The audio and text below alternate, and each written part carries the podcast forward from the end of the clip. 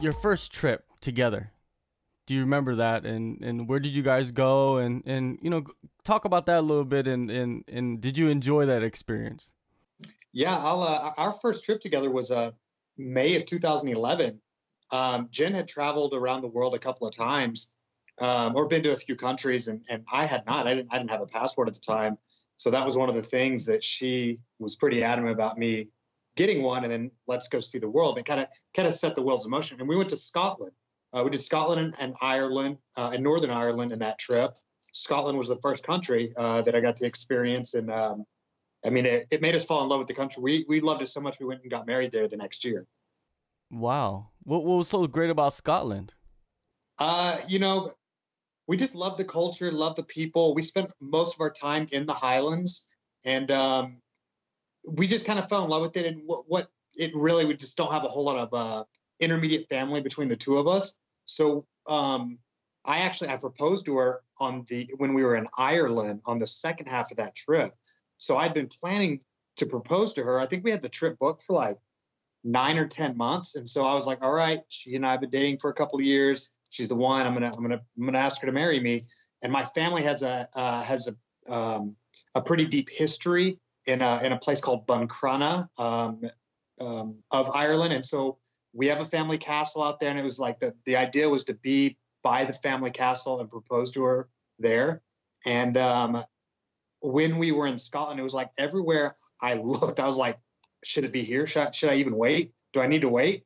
And uh, and I did wait, and uh, ended up asking her to marry me on the on the in Ireland. But we just uh, again loved the uh, loved being in Scotland. Decided to you know what, let's go have a small ceremony and go have an outdoor wedding in the Highlands, and we did May of uh, 2012.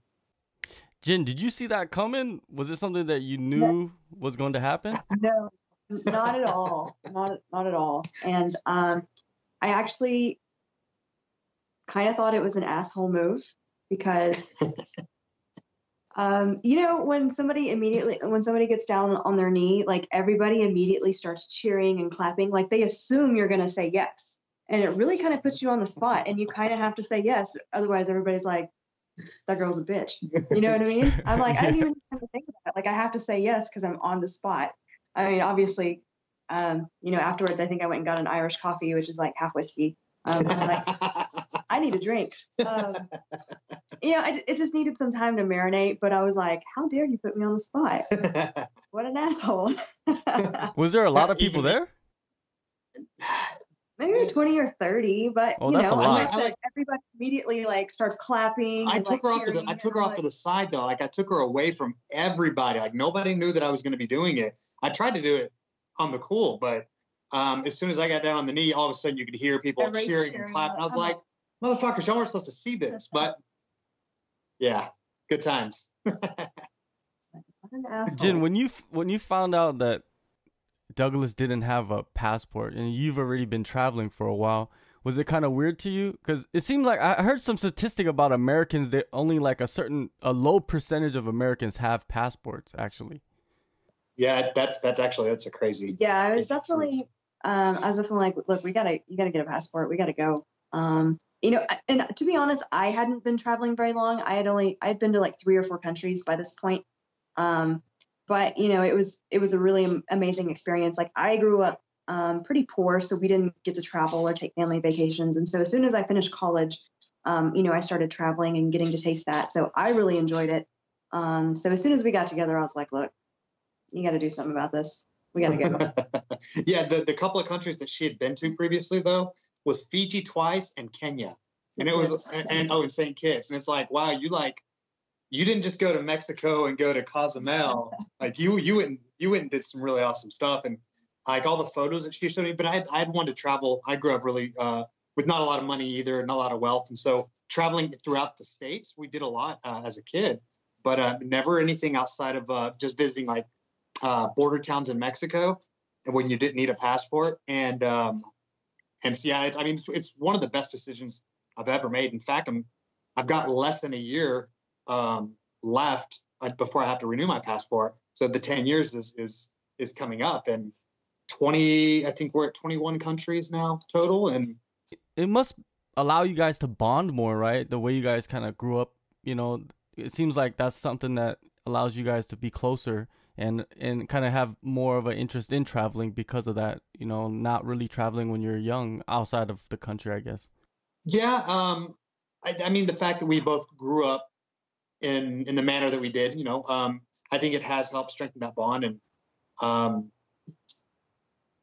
and then uh, yeah, and all the traveling we do because it, it turned into now we we climb mountains across the world, and so that that's a very that's a very bonding experience. It's a lot of time to just be there and think, and it's just she and I. Sometimes we'll, we'll depend on what mountain range we're in. We may have a guide, so it could be you know three of us, but typically it's just Jen and I and, and our camping gear and trekking poles and um, yeah. So so the the bonding is is definitely a part of at least our type of traveling. Yeah. Uh, to me.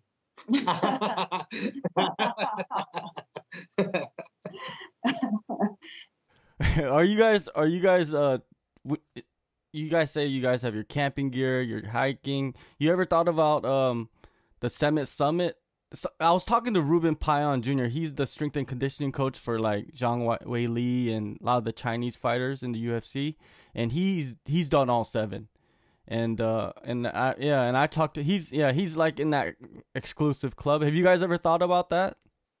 I I have we've we've talked about it. We have talked about the seven summits. She works with a with a physician that he's done. How many has he done? Just did his third. Uh, like he's done three or four. Three or four of them, and, and it it has been one of those things. But then again, when it comes down to like Everest, I don't want to do it. But but to be honest, mountaineering is like it's not a cheap hobby. Um, like these excursions to go climb mountains are pretty expensive and you have to do it pretty regularly. It's not like there's, you know, mountains that we can go just climb up on the weekend in Texas. Um, yeah. You know, it takes a lot of practice, you know, to get good at it. And so I'm not sure if it's something that will ever be experienced enough to attempt something like Everest. Um, but it, w- it would be cool. Um, not to mention that, you know, it's like a hundred grand an attempt or something just to try Everest. And so yeah you know that's that's not really just pocket change. Um, so mountaineering is definitely kind of a rich man's hobby, um, for sure. Oh, definitely. I didn't even know that it cost that much. That's that's pretty insane. That's like a million dollars to to climb all the mountains, basically. Yeah, it's, it's yeah. that's just like an attempt. That's not even guaranteed that you summit. And you, I mean, it's it's a, like a two three month process because you have to go out there and spend so much time acclimating at each different um, camp it's it's kind of a very very um, you know complex thing and like all of those excursions you know you want to have good guides and so when you when you start paying for these guide services um, it starts getting pretty pricey and a lot of them are two and three week long excursions because um, there's a very narrow window to make summit and so you, sometimes you're just out there waiting on the weather conditions to be right before you start your summit attempt so um, it's kind of a pretty involved process what so, which mountains have you climbed so far? So several. We uh, we've we've spent we spent a lot of time in the Andes in Peru, Ecuador, and now Bolivia. Bolivia was the most recent trip, and um, and then we did the highest point in the UK, which was uh, uh, Ben Nevis. Ben Nevis in Scotland, and we've gone through the Swiss, Italian, and French Alps um, we did. What else? Um, we did the Tongariro Alpine Crossing in New Zealand. The Tongariro Alpine Crossing in New Zealand. Yep, that was a, a really beautiful one. I think that's it as far as our mountain ranges go. Um, we've been been a lot of places. Not everybody has these magnificent mountain mountain areas, but um, yes, specifically most of our time climbing has been in uh, in the Andes. So when you guys go up there, you guys are not like renting out Airbnbs. You guys are are literally with the tent camping, not not luxurious, not not the not those rumors that you hear about Bear Grylls flying out in a helicopter, right? no, no, we're we're we're making it as really as cheap as possible. Not in the sense of like like getting the cheapest guide and, and things like that, but we like to we like to kind of be in the uh, in the uncomfortable spots. Um, yeah, and I mean, we just like people kind of always assume that you have to have a ton of money to travel, but you can really get it done, um, you know, fairly affordably. Um, you know, if you just do a little research and you know we're okay being a little bit uncomfortable. We're okay roughing it a little bit. Um, so, you know, like when we went to Norway, um, I think we used credit card points for our flights, and then we packed all our own gear. And I mean, it sucked because we were out in the wilderness for multiple days, and so we had to carry all our own food and water. And so everybody's walking around with day packs, and we have these like 40 pound packs. So I mean, that makes it a little bit harder, but um, we were pretty much self sufficient for that whole week, and um, you know, just carried all our own gear. And so, you know, I think maybe we spent two fifty, three hundred dollars on like uh, dehydrated meals that we carried, and you know that's really all our cost for the week was just those dehydrated meals that we had to pay for. And so then we're just hiking every day, and um, yeah, I mean it's fairly cheap. You know, we're spending you know 20 30 dollars a day technically you know for our meals because they were already pre-purchased yeah and to add to add to the mountain ranges we've done i can't believe i didn't even mention uh, going through iceland and, uh, norway. and norway which were some of my my my favorite landscape, favorite times, favorite place mountains that I've climbed across the world are are in those two countries specifically. I don't, I don't know how I uh, missed those. Yeah. what what is the the the craziest moments of your hiking trips or even just your vacations and you know your travels? Like you must have ran into some weird people throughout those trips in those mountains. Yeah, you know, usually when we go when we pick a place, we try to pick when it's uh, shoulder season um, instead of like the uh, the higher season. So a lot of times when we're out in the wilderness, we may not come across many people at all, which is great. But if one of our campsites happens to be, you know, a little bit more of a popular campsite, um, there are times when we when we've we've interacted with other people. But by the time we get to camp, by the time we set up our tent, we make dinner after trekking for, you know, eight hours or maybe 10 hours that day. It's, it's just, it's exhausting. And it's like, we don't have any energy other than maybe have a little bit of wine and, and go to sleep and crack a dawn, get right back out there. Um, we've, I mean, there definitely been some oh shit moments. Oh, you know, we were, um, we decided to do a trek called like Fimmvörðuháls or something anyway, um, in Iceland, and so the start of a trek is at like a really popular waterfall. So we camped out there, and then we decided to get up early, pack up, and just hit the trail. Um, and we didn't. There wasn't anybody at like the warden hut to check in with, and so we didn't. Um, but that's kind of a big thing that you always check with them and check the weather. Um, but like I said, we got up so early, nobody was there yet, so we just hit the trail. And um, maybe a couple hours in, um, you know, we make it out to like a glacier and it starts snowing, like visibility is like just a couple of feet. The winds start picking up like super, super high. Um, yeah, we haven't we haven't having gusts of like 60 miles an hour and uh, and we noticed there was nobody else out there on these mountains. We're like, this is supposed to be a really popular trail. Yeah, what's going on here? And then we get to like you know this really exposed ridge where there's just like chains that you hang on to to walk around, and then plus we have plus we have our packs that are like 35 pounds um, with our tent and all our stuff in it, and then you know you have these crazy gusts, um, just like like blew Doug. Oh, like Doug's a big person, you know what I mean? But it was enough to like blow him completely off of his feet a couple of times. Yep. Um, anyways, we end up trekking like 18 miles that day. And we finally make it to our camp, and there's like signs posted everywhere, like "Please be advised, no this, trekking. This Do down. not trek on this path. The weather's supposed to be so bad. You know, we advise everybody to cancel their trekking plans if you're going to be on this trail. And we were like, and we yeah, we, so we we check in with the warden because we're getting our, our spot to make camp, and he, he he slides over that piece of paper to make sure that we were aware of it. And we are like, oh, we we just came off that pass. We've been trekking that all day, and it, well, it made sense to us at that time on why um, why, why nobody was out there. But when we told him that we had been there, his eyes got like really big, and he's like, "You guys are lucky to be alive." And uh, and even like I said, a couple of oh shit moments that that was on that trek. The there's a there's a, a, a photo that Jen took of me as we're going across uh, one of the glaciers, and uh, it's just it's it's gray. It's just gray from the the sun, uh, from the uh, the clouds, the snow, and you just see me with my my orange backpack cover kind of illuminated in there. It's it's a really cool picture. But that was a moment. Where it was like we can't get too far away from each other because we may lose each other. but we had like we had our GPS.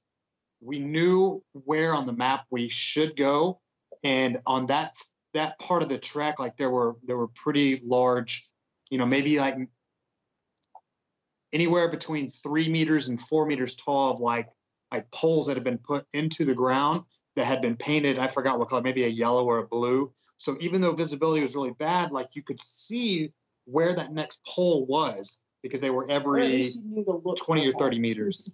Yeah. You need to look what direction to look in. Yeah. Good times. yeah, that is some good times, you know. and uh, any like uh animal encounters in those mountains or is it just so the the conditions are so harsh there's no mo- animals out there? you know not not too many like crazy stories as far as that goes we've seen some uh, like we saw a herd of reindeer one morning after after uh, packing our stuff up and starting uh, uh, the day's trek, and that was in Norway. And then um, in Bolivia, we saw um, what was the name of that? Like kind of a, like a ram or we saw vicuña, guanaco. Um, we haven't really seen any predators. No predators. Yeah. Um, yeah. I the places we've been, I don't think in the at the altitude where we are, there's a ton of predators. Um, but we really haven't camped anywhere where they had bears or anything like that, mountain lions. So yeah, that is that is one thing when when researching the area. Um, that is one thing that we've got to look for um, is what kind of predators are out there. And so, like Norway, um, wolves used to be a an issue, especially in this this part of the part of Norway called Jotunheimen National Park. Um, but wolves have receded from that area so much, like they're far and few between. Um, but yeah, that is something we definitely have to look into. What about villages or just you know locals? Did you did you guys get in? Did you guys get in? You know, in contact with like villages? Like say like you're hiking, you know, not like uh, at the top, but you know, on your way up. Do you guys run into small little pockets of people out there?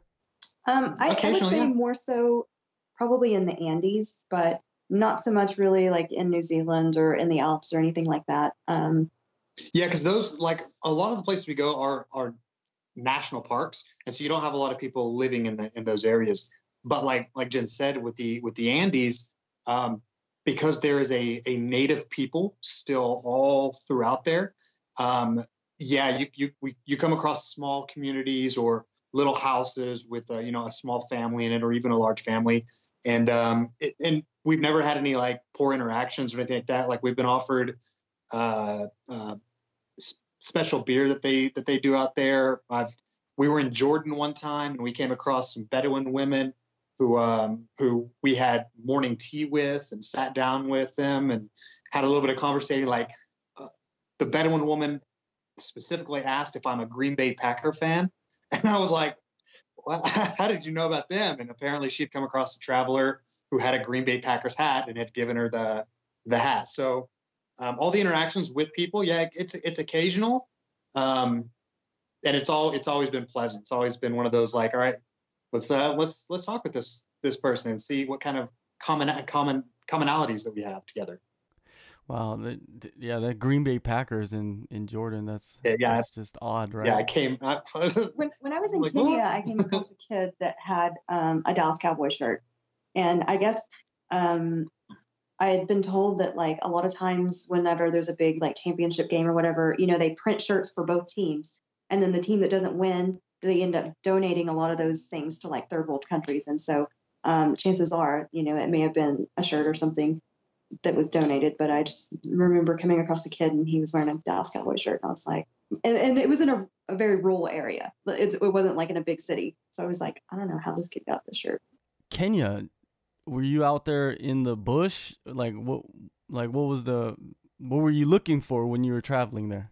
Um, I went with a church actually, and um, it was a mission trip, and we worked with like AIDS orphans for a week. Um, that they were it, it was like during their school break and so a lot of them didn't have anything to do during the day um, and a lot of them the government subsidized for their for them to live with extended family even though it's not necessarily a good situation like you know the extended family can't necessarily afford them they don't really have the room um, they may not have the time to dedicate to them but their parents have passed away from the AIDS virus, and some of them themselves are HIV positive. Um, and so um, during that school break, we just kind of come in and we set up like um, kind of like a camp for them to spend the week at, um, just to kind of get away from this, their living situation while they're not in school.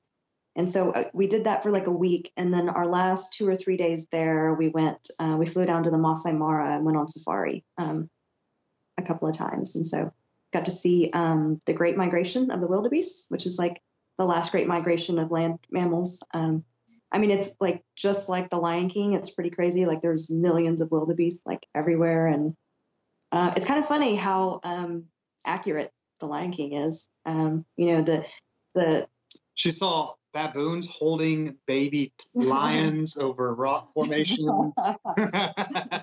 like all of like all of the names, like Simba is actually Swahili for lion, Rafiki is Swahili for friend. Like all of their names are like Swahili words. Um, you know, I have a picture of the horizon and the sunset um, with an acacia tree, and it's like identical to the scene in the movie. Like it looks, it's it's pretty funny how um, accurate they actually were with that movie when you go to a, a, a new location and you there's expectations, right?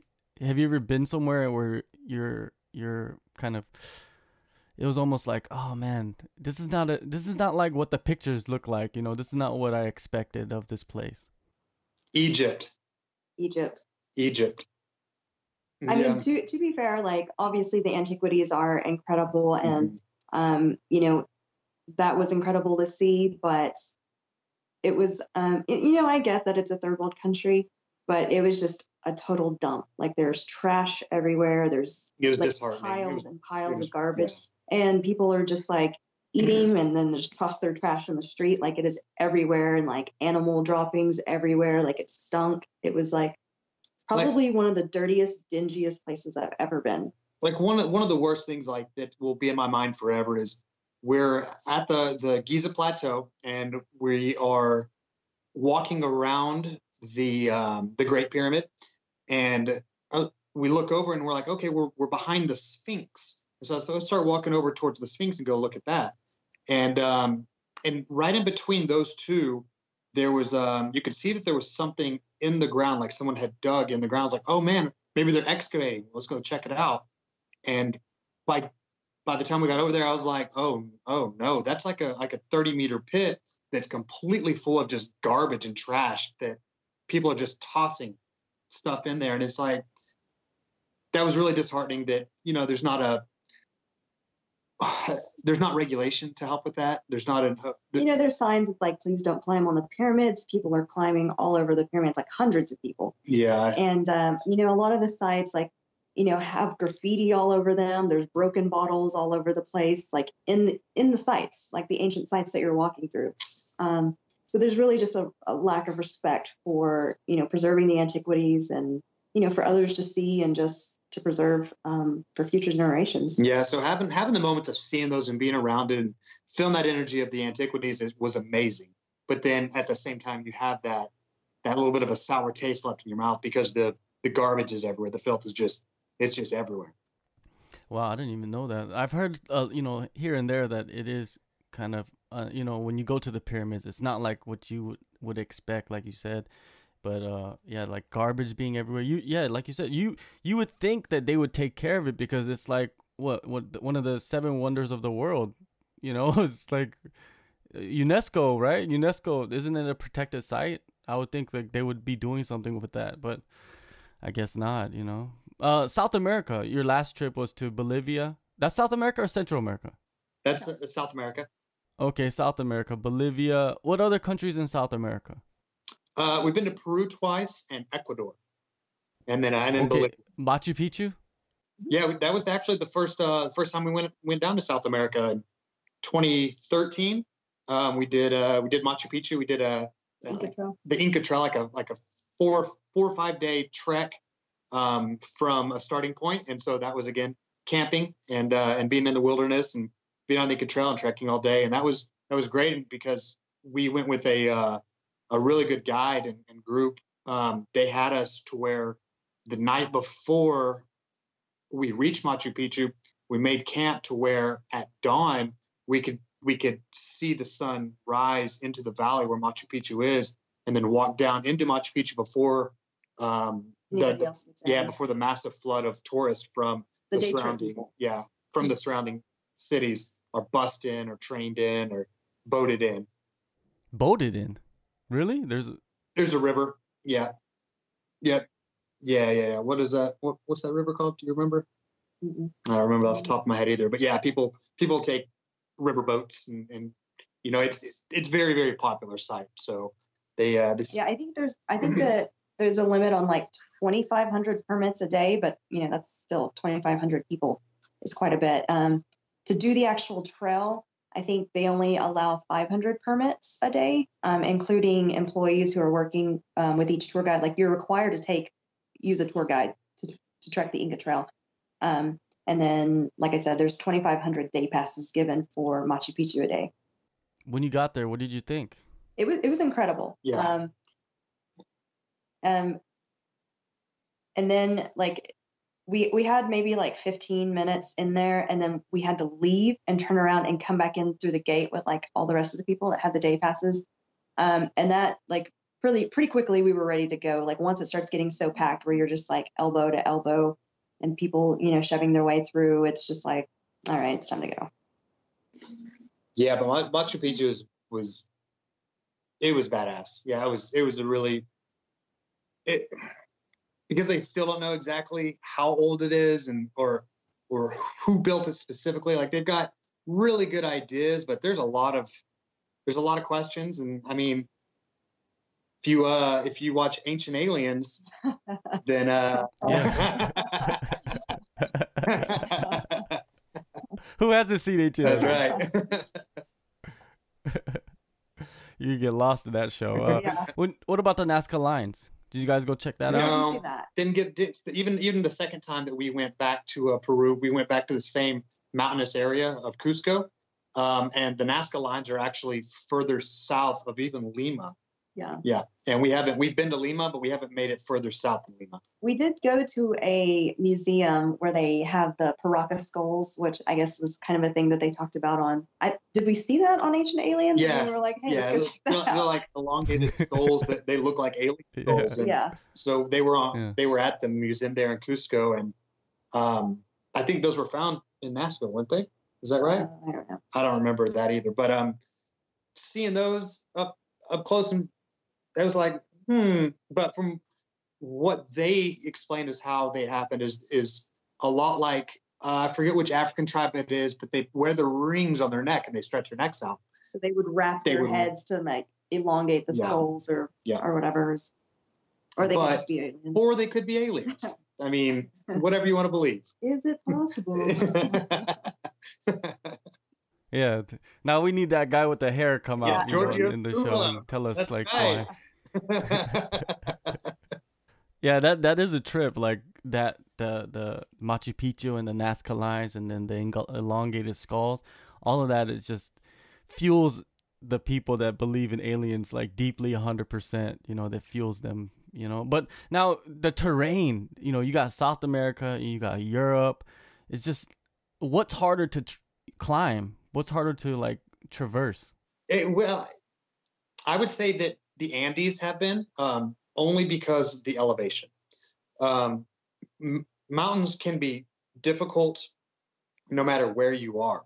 They're they're they are difficult. It's it's it takes a certain level of fitness, especially to, with the type of treks that we're doing. Um, but it's much easier. Easier is the wrong word. It's much more manageable to to trek these mountains and summit these mountains when the elevation is is peaking out around four or five thousand feet versus seventeen thousand feet or nineteen thousand feet. We did a mountain in in um, in Ecuador in 2015 called uh, Cotopaxi, maybe 2014, and it's the it's just just over 19,000 feet. And um, Jen and I just we hadn't done anything that crazy yet, and we knew that we were both athletes. We were like, we're in great shape. We can do this.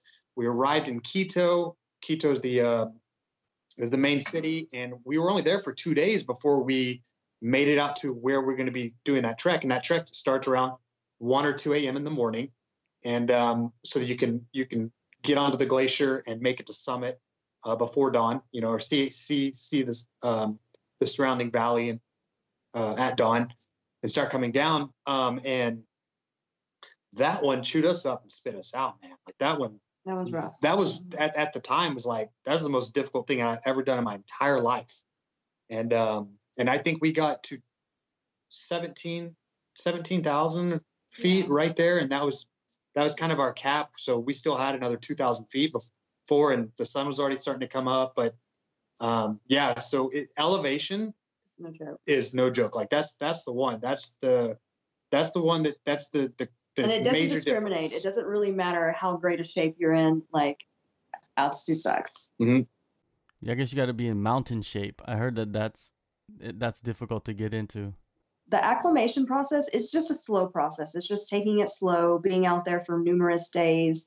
Um, and you know, Being physically active while you're yeah, out I there. mean, being in shape helps, but um, it doesn't help with how your body acclimates to the altitude, and um, it just makes the actual like walking, you know, easier. But um, like actually, this last time in Bolivia, I noticed we had a guide, and he made me go so slow.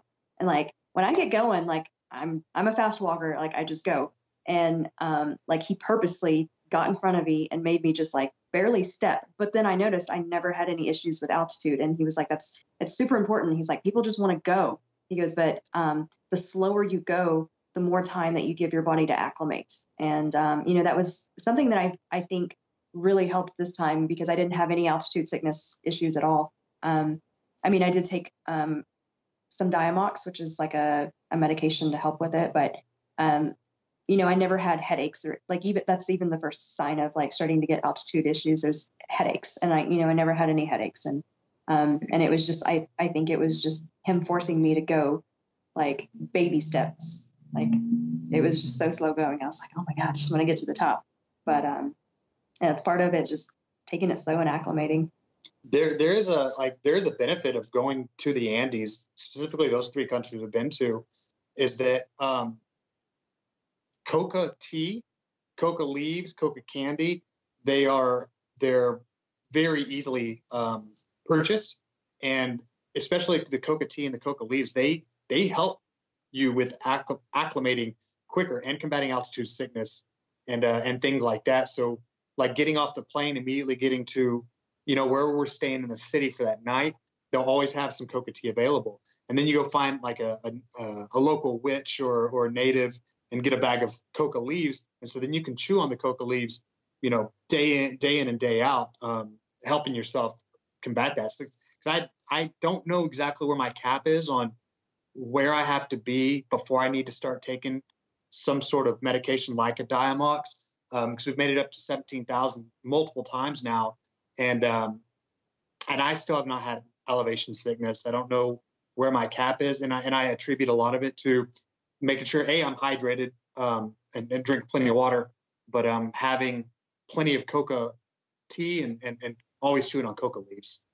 So you just got a pouch full of coca leaves and you just Yeah, like, pounded if you- coca leaves. Dude, if you see pictures of me like that, like that's a big old Oh, they- mouthful of coca leaves. So in in Peru, Ecuador, Bolivia, and what's the fourth country? There's four. Colombia.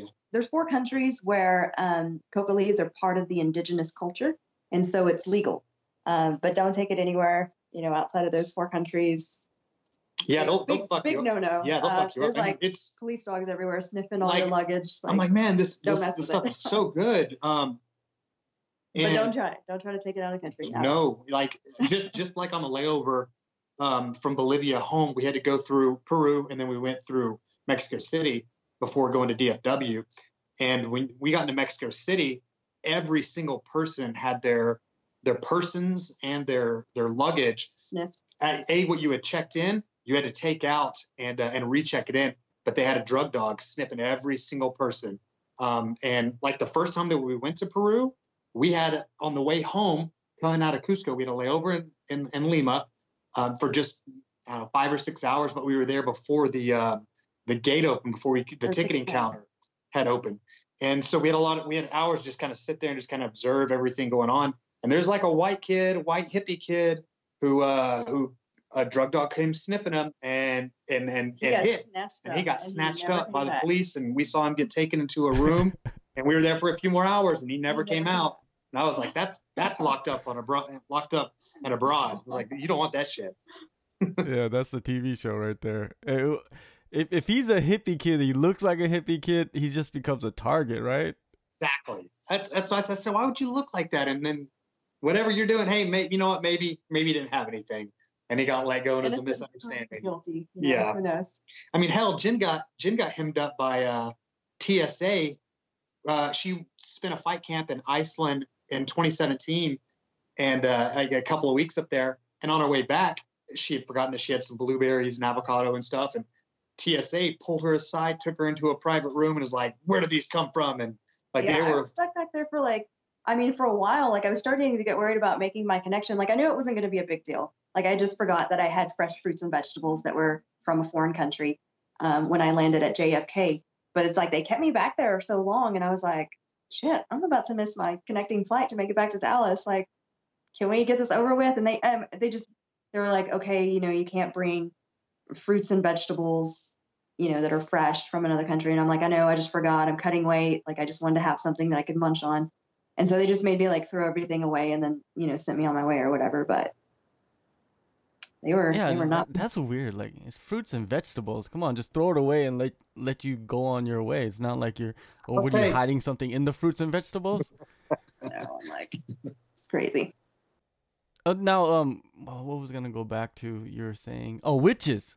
Like, how many witches have you met throughout your travels? well, especially the indigenous cultures. There's there they have they still have medicine men and and and Shamans. shamans and yeah, sure shamans. And, yeah, and specifically, like Bolivia, like the area we were staying at, it's kind of like a, a tourist attraction. Um, the witches market was very close to where we were staying, and so we kind of just walked over just to see. Um, you know, lots of indigenous women sell the coca leaves, and um, but Douglas actually just happened to find them at a in the witches market. Um, but there was there was like dried llama fetuses and all kinds of like just rant like potions for everything. Um, I mean, it was it was interesting to look at, but so yeah. Those are always cool to look at. You know. yeah, just interesting to see. Um, A couple of witches in Iceland, yeah, Yeah. Oh, some what's the difference? some pagans. just pagans. Uh, you know it Probably not too much because when, when I say witches, it's usually based off heathenry or paganism. And um, I mean, some of them have beliefs in like some of their older gods, like some like the the the Nordic cultures would you know believe in Odin and Thor and Freya, and you know, there's the the, the list goes on there for the Norse mythology. A lot of them really just kind of have a belief with like like a connection to the earth. and that's kind of the that's it's, it's the not like connection between and- the different cultures across the world is that that belief in the paganism it's really more about nature and so like you know in in south america pachamama is a deity that you respect. So She's every- Mother Earth. she's she's the mother earth. And every time you go you do anything you go on a trek you you do anything you especially like coca leaves if you're gonna if you're gonna choose some you pick out the best coca leaves and you put them on mother earth for pachamama so that she gives you you know a, a, a good day. And because apparently pachamama the deity herself is can be very um very cruel as well. And so like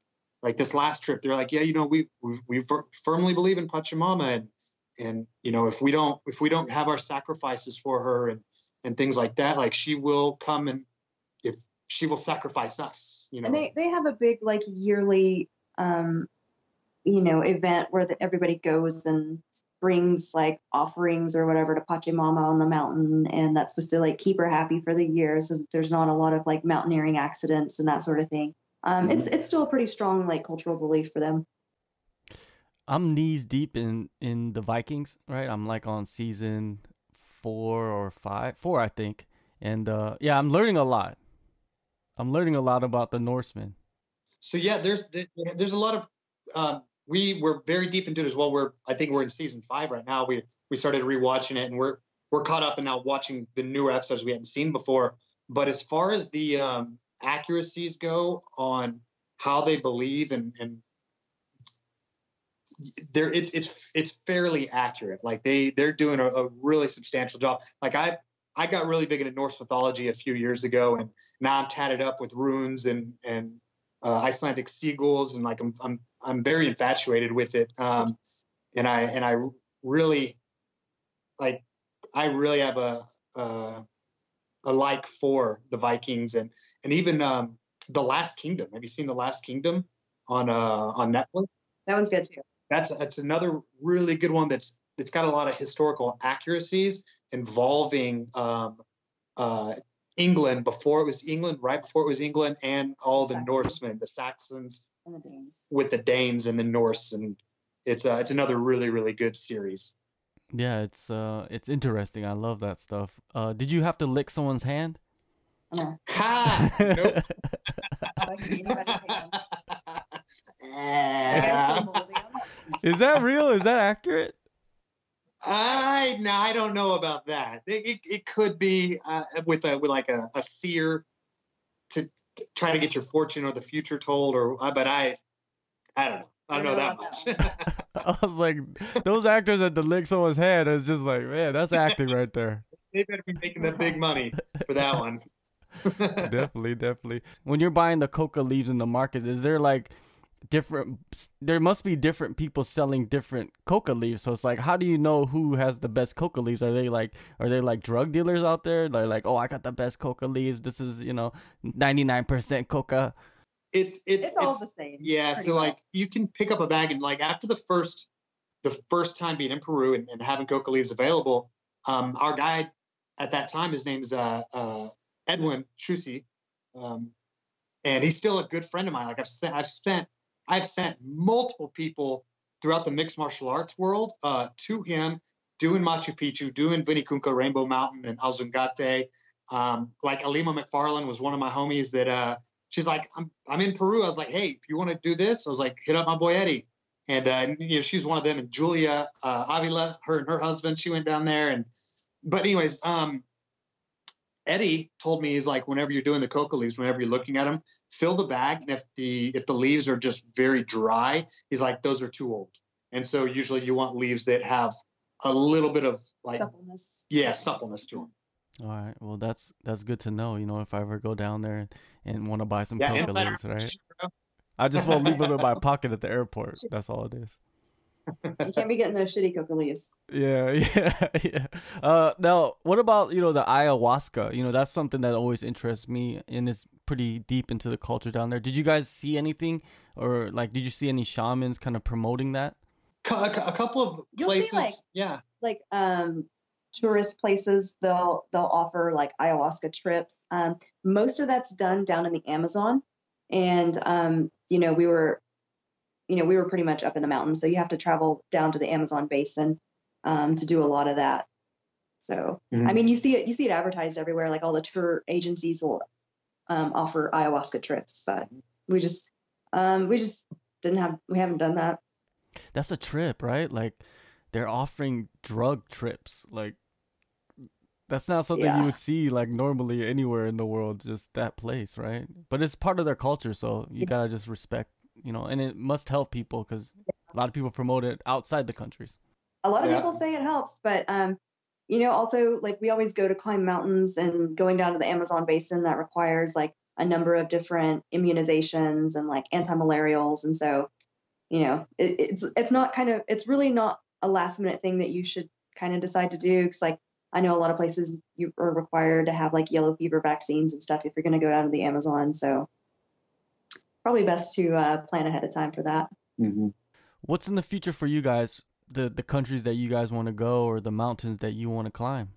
I am like Mongolia is like huge for me. Yeah, that's, that's at the top of our list right now is Mongolia. Mongolia and Nepal, but both of those I feel like really need um, maybe about a month because the countries are so big and vast and the infrastructure isn't that great. Like it's not easy to just zip around and get around. So you really need a lot of time to be able to travel and get, um, especially like Mongolia. Mongolia is huge, but there's something incredible to see like in every different region. Like in the West, you have the Kazakhs and the golden eagle hunters. And then, you know, in the North, you have your indigenous people, the, the Tsaatans, I I think believe that's how it's um, that you know are the nomadic reindeer um, herdsmen and then you know you have the Gobi Desert in the south, and the Central Plains. You have like the seat of um, Genghis Khan's, you know, empire where he ruled. So there's really just a ton to see down there.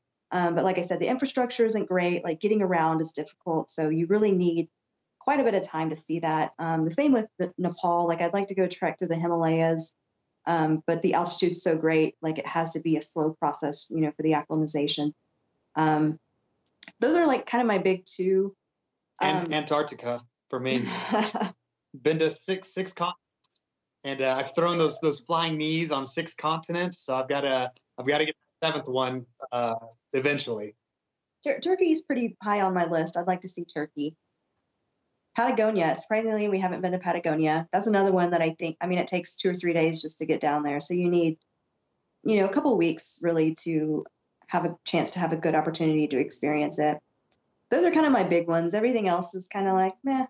We and we have we have like Southeast Asia on the on the list too. But the more mountains that we climb, I think the further down it gets, the Southeast Asia gets put because the it's not just it's not mountains. It's it's a lot of jungle and, and beaches and it's beautiful and it's it's relatively inexpensive to get around and to eat and, and to be be there. But again, whenever we're we're having these two week trekking adventures, it's like, well, we want to go into the mountains. We want to go be away from people and, and go into nature. Know, it's kind of a, it's definitely like um, a way for me to recharge, especially like after fight camp. Um, you know, I kind of want to just disconnect. I don't want to be on social media. Like, you know, um, I just kind of want to get away from everything and just reconnect and charge my batteries. So, um, anytime I want to, you know, we live in a big city that's busy and populated and loud. Um, so anytime we go anywhere, it's like I want to unplug and get away from, you know, the big city. I want to be out in nature. I want to see the stars. I want to breathe fresh air. Um, you know, You guys are lucky that you weren't in the mountains during when the pandemic first kicked off. You guys would have came back down and been like, "What the hell is going on?" Right? It would have been crazy. Dude, okay. So w- it, it was just now starting.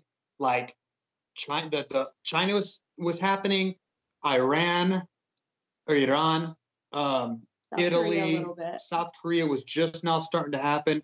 And so we were like, okay, it's it's going to make its way to the United States. We'll see what. We'll, just keep an eye on it. We were looking in South America. There's only one spot in Brazil had had it, and so Bolivia did not have it. And so by the time we got into Bolivia, good to go. By the time we leave Bolivia, uh, a week and a half later, there was its first confirmed um, case, which is still like 12 hours across country. Um, but within 36 hours of us leaving the country, um, Bolivia closed its borders entirely in and out.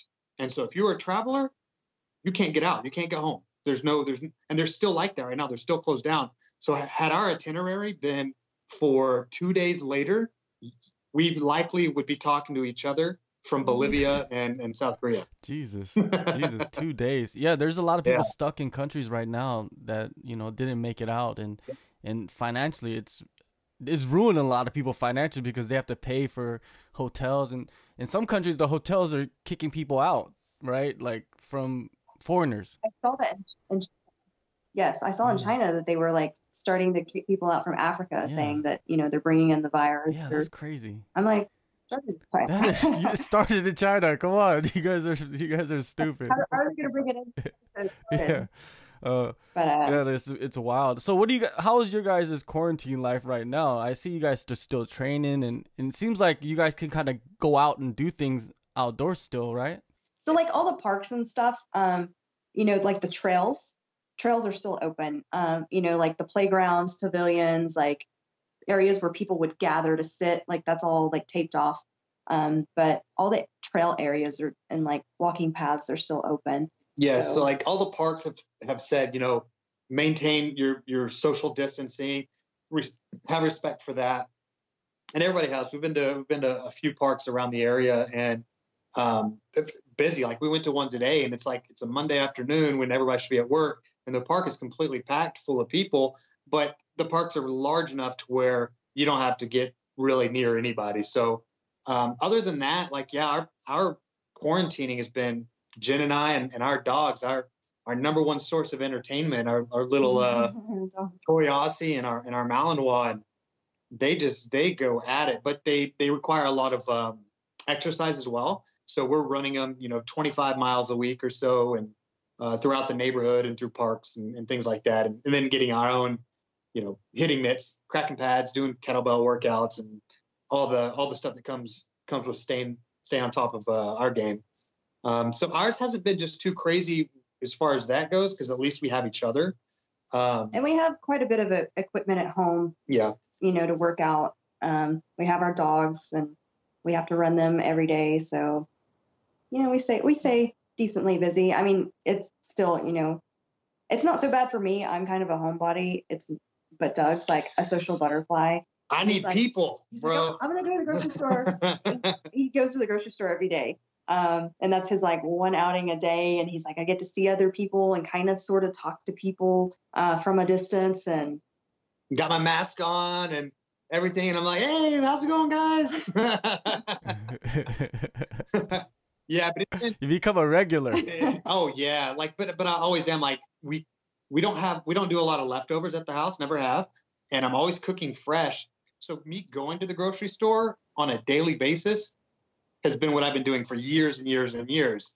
But now I'm really looking forward to it. I'm like, oh shit, okay, it's seven o'clock. It's it's time to mask up and gear up and go to the grocery store and you know talk to the workers that have known me for years and years and years.